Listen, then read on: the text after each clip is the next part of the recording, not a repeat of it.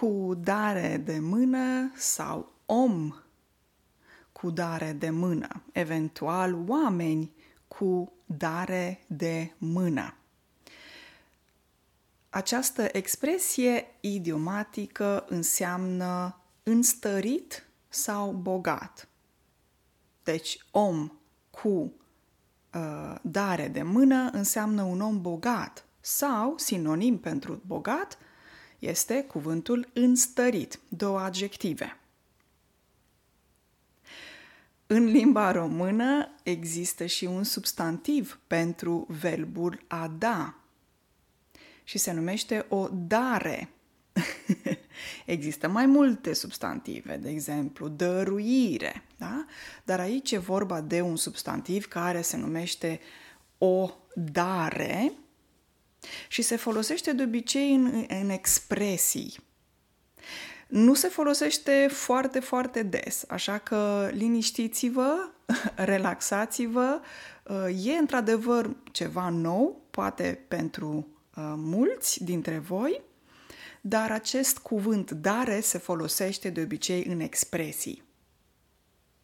De exemplu, dare de mână sau cu dare de mână, care înseamnă înstărit.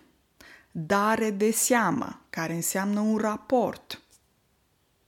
Dare în judecată, care ține de judecată și chemare în judecată, etc. Nu sunt foarte multe, sunt câteva și am vrut să le enumăr ca să înțelegeți puțin ce se ascunde în spatele acestui cuvânt dare.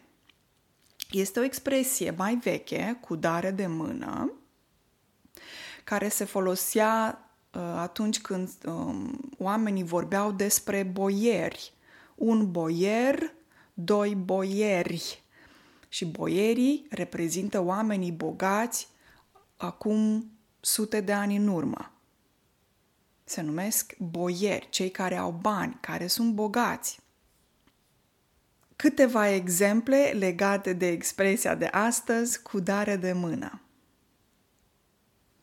Vlad zice că el nu este unul dintre turiștii cu dare de mână cărora le place să cheltuiască foarte mulți bani în vacanță.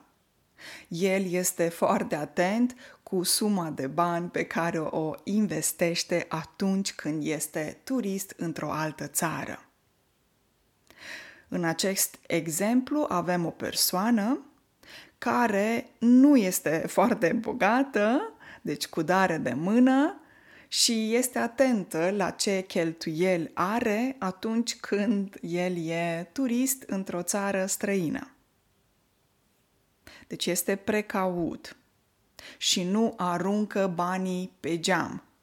O altă expresie, a arunca banii pe geam înseamnă că ai foarte mulți bani, atât de mulți bani că îi arunci pe geam. Geam, sinonim fereastră. Ok? Al doilea exemplu, călugării dintr-o comună i-au mobilizat pe credincioșii cu dare de mână din zonă pentru a-i ajuta pe cei mai necăjiți din localitate. Asta înseamnă că acești călugări s-au imobilizat și au venit cu un plan, cu o inițiativă și vor să ofere o speranță familiilor care au o situație foarte, foarte modestă în zona respectivă, care sunt cei care sunt mai necăjiți. Necăjit înseamnă care e foarte simplu din punct de vedere economic, un om simplu, chiar sărac. Necăjit înseamnă sărac, care nu își permite multe lucruri, care nu are bani. Și un călugăr este un fel de preot, dar nu este preot. Călugării locuiesc de obicei într-o mănăstire, E un fel de job, dacă pot să spun așa, călugăr. Un călugăr, doi călugări și la feminin o călugăriță, două călugărițe.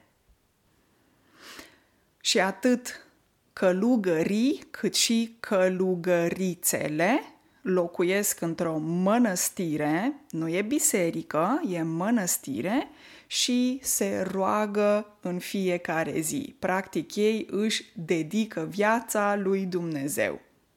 Și ei duc o viață religioasă ascetică și trăiesc în această mănăstire toată viața lor. Practic își dedică, își oferă viața lor lui Dumnezeu și rugăciunilor. Se roagă. Da? Job 100%. Fără sporuri sau taxe incluse. Vă urez o zi excelentă, dragii mei, și ne auzim vineri. Numai bine!